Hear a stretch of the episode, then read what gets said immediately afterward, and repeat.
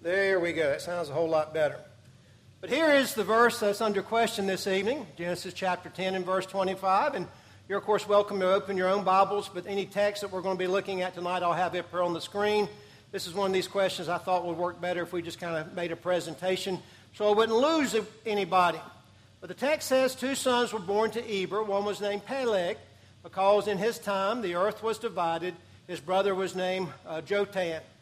And um, the question, of course, being asked that this section right here where it says with the earth was divided, is that talking about uh, what's commonly known in scientific circles as the continental drift? And if you're not familiar with the continental drift, uh, it's the idea that uh, there was a time in the history of this world when all the uh, land masses in the world were all one big land mass, as you see here.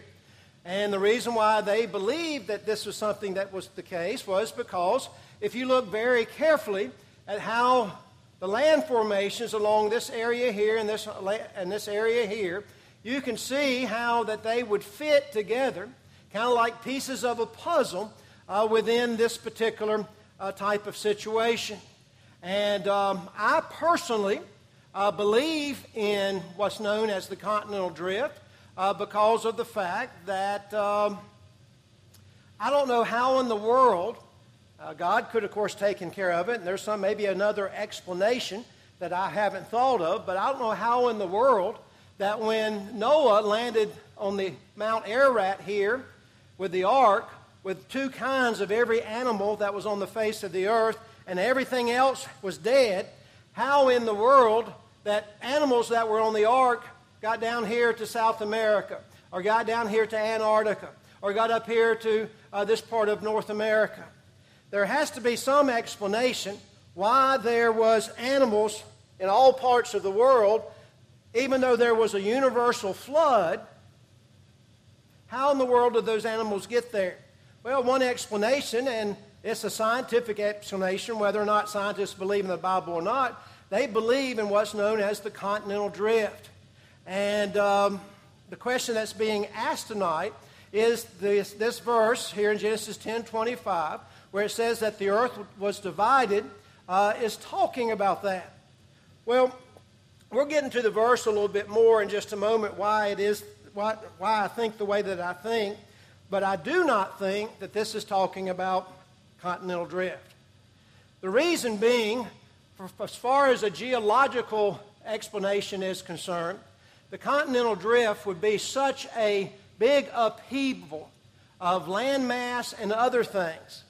I don't believe it took place over millions and millions of years. I believe it took place uh, within a very short period of time because we know the earth is approximately 10,000 years old. So, this continental drift, if it happened, had to take place very abruptly and very suddenly. And first of all, as I said, I believe in the continental drift because of the fact that I believe that's how animals that got off the ark inhabited the entire earth. Because we know horses can't swim. We know that uh, dogs can't, well, they can do the dog paddle, but that's a long dog paddle across the Atlantic Ocean. That would explain how the animals got where they got. But in order for this to take place here, during the time period of 1025, you would have to have people already settled in these areas over here. And when the landmass took place, it would be a big, such a big geological happening that it would cause all kinds of things, such as tidal waves and such as earthquakes and all kinds of things, for such a, a geological uh, uh, situation to happen here. Well, well, somebody says, what about Noah and the animals off the ark? Well, once again, this is a, an opinion. The Bible doesn't tell us this. Uh, you can't probably find any scientific evidence, obviously, for this.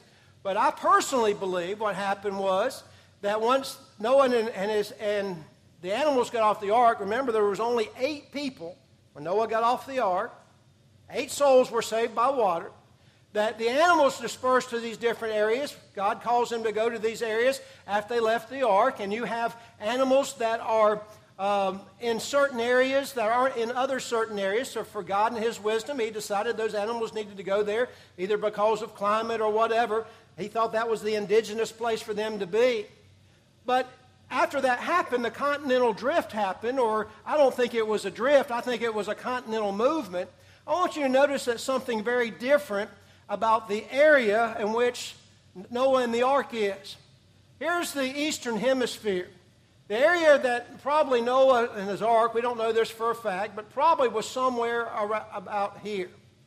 Now I want you to notice something that is different about the eastern hemisphere and the western hemisphere as far as the drift is concerned. If you go back and look at it again, notice everything's right here, and then you have the big drift, which creates the Atlantic Ocean.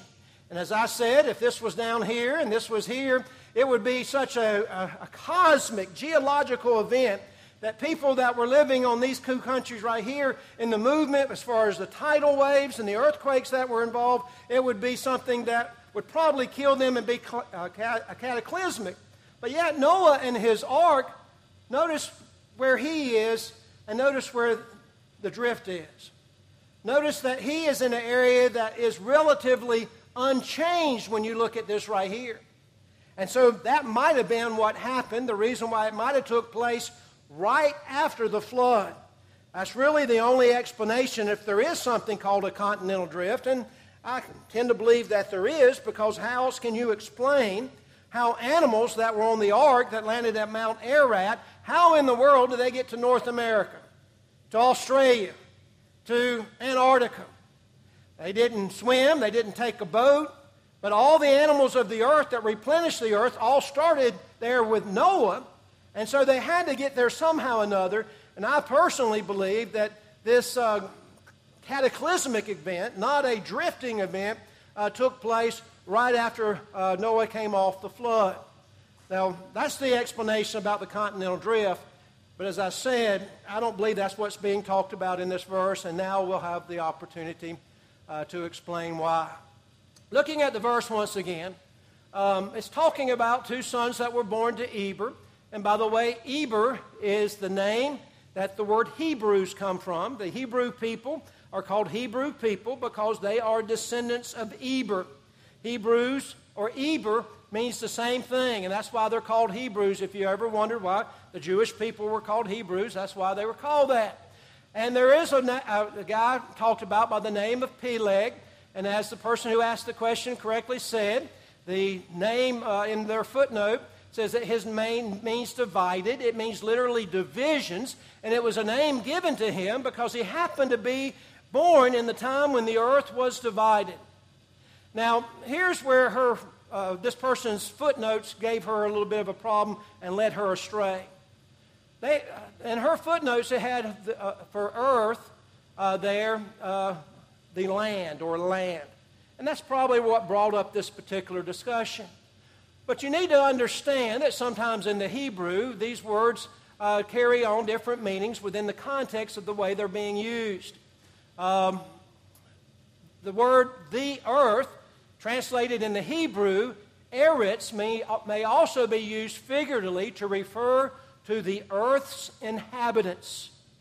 And it can be talking about the land, or it also can be talking about the earth's inha- uh, inhabitants. In fact, as you go through the book of Genesis, you see this particular word used this way um, at least maybe 15 different times.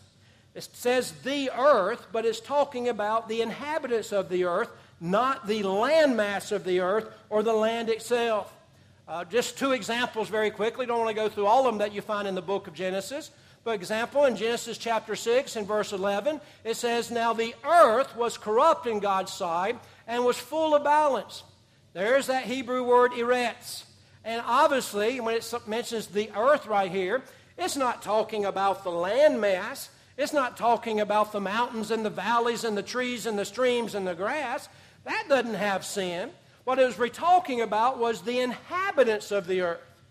The inhabitants of the earth were corrupt in God's sight and was full of violence.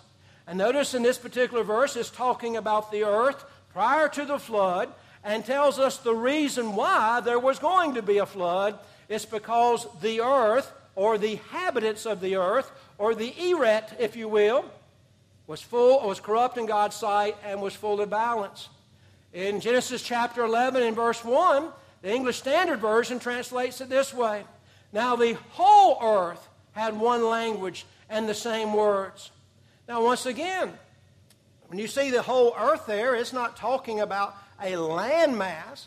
It's not talking about the mountains and the valleys and the rivers and the oceans had one language, but it's talking about the inhabitants of that particular earth. Here it's used to represent mankind, both here in this case and here in this case. And once again, when you look at this Hebrew word right here, it is talking about uh, the earth in the sense of inhabitants. There are a few places in the book of Genesis where this Hebrew word is translated the land, and that might be why it is in her in this person's footnotes in this particular way. So we need to understand that the word itself that's being used here does not necessarily mean it's talking about the land being divided, but it could be talking about the inhabitants of the land were being divided. And we have greater reason to believe this because we can start looking at context. We always know if we want to understand what a text means, we need to look at its context. How does the verse fit within the context of the things that happen before it and the things that happen after it. What leads up to this particular verse and what comes after this particular verse. And here in this particular case, you have two contexts. Uh, the very first context, context number one, is this. I want you to notice the verse that comes before it.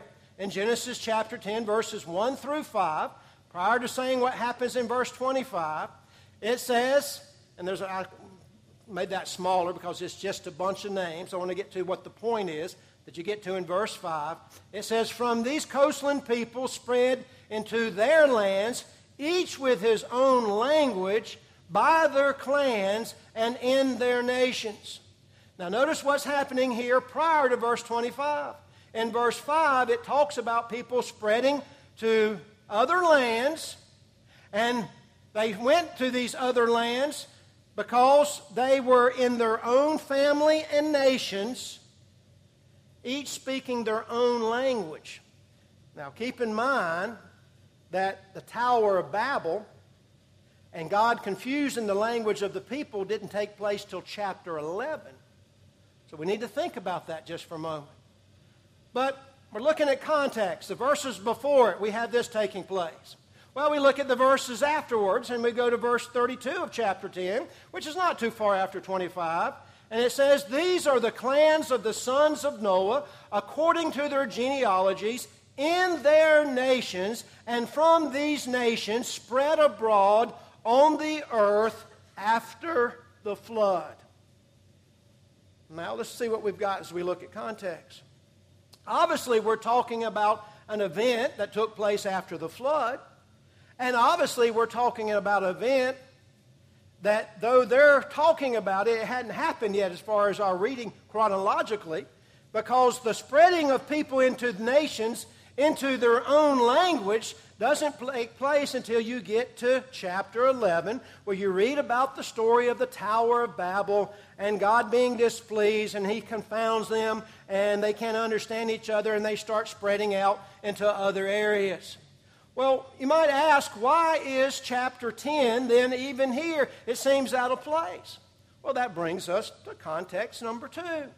And context number two, as you think about this, is simply this Genesis 10 is a genealogical explanation in order to set the stage for the Tower of Babel incident that follows in Genesis chapter 11. You have in Genesis, well, I have it on the screen, I believe, here. You have in Genesis chapter 10, it functions as the link needed to bridge the account of the flood with the next significant event in world history the spread of the nations with their different languages. In other words, you have the flood being talked about um, through chapter 8 and most through, almost completely through chapter 9. And then you get beginning at the end of chapter uh, 9 and going all the way through chapter 10, you have an explanation where all these different people of the sons of Noah went and what nations resulted from the sons of Noah. Go back that and read that sometime. You see where the Jewish people come from. You see where the Europeans come from. You see where all these different nationalities come from.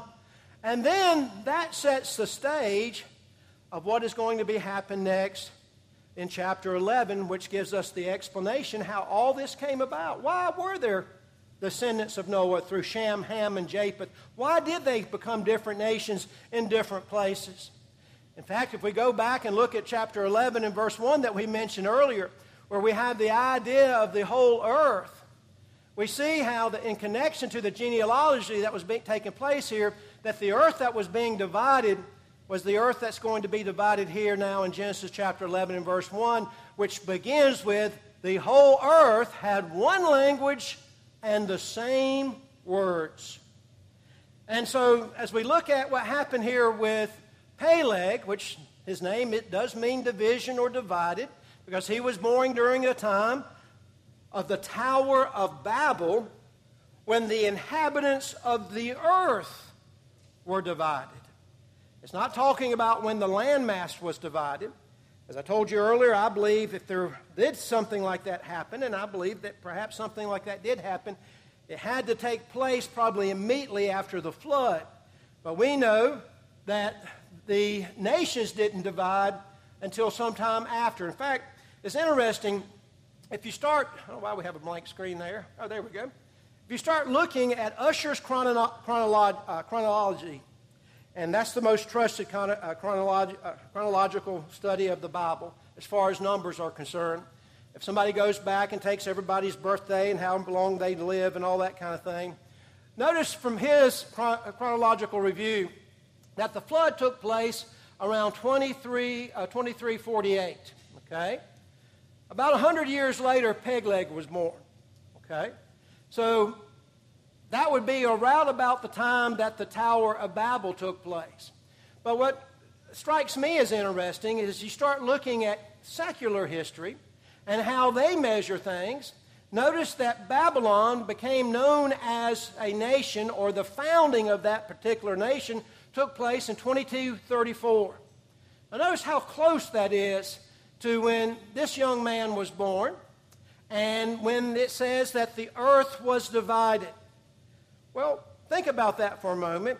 As the earth was divided, the very first group of people that had enough preeminence to stay in the place where the tower was and did not leave, we know those people to be the Babylonians. In fact, it has a very similar name to the Tower of Babel. That's where even, well, I've got it down here, that even uh, secular history says that, that humanity began in the region of Babylon.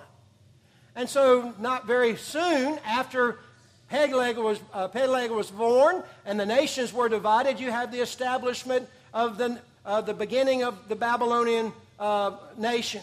And then a little bit later, about 100 years later, you have recorded in secular history in 2188 the beginning of what's going to be known as the region of Egypt. And then about 100 years later, you have the region of people settling and became known as the area that one day is going to be known as Greece. Now, I want you to notice, as it says here, secular history ignores the events of the flood and the Tower of Babel, but secular history teaches that civilization begins in the region of Babylon and spreads out from there. So you have this guy being born in 2247. And that's the same time period that we have the Tower of Babel. And after the incident takes place at the Tower of Babel, you have immediately, not too long after that, um, the, na- uh, the beginning of the nation of Babylon. People being lazy, it takes them a while to get to the areas that they go, and we're talking about literally thousands and thousands of miles in some cir- circumstances. Finally, the what's going to be known as the region of Egypt is established, and when people got it in their boats and sailed to the Greek Isles and established civilization there, about 100 years later, we have the three main uh, beginning empires that you're going to take, have part in the world later on. But what's also interesting is the people who lived in this area here, in this region here, speaks a totally different language with totally different origins than the people who live in this area. They have a totally different language that has a totally different origins from the words they come from, and the same way that people live in this region. They have a totally different language with totally different origins where their words come from than from the other three. Many of the languages we speak today may have their roots in some of these other nations, but it, those nations themselves have a very distinct language and were different from all others. which, once again, though secular history may not agree with it, that teaches us about the story of the Tower of Babel that leads us to understand and appreciate that God confounded their language where they could not speak any longer. The nations spread out, and they ended up in different regions because they could not compatibly live with one another. And that's why we have the nations that we have today. But getting back to uh, this guy up here and the verse that we read before in, in Genesis chapter 10 and verse 25. Um, there are a few, I mean just a few commentaries that say that's when the land divided, but majority of religious scholars believe that what's being talked about here is actually what took place at the Tower of Babel. When this guy was named, he was named division because that's when the division took place.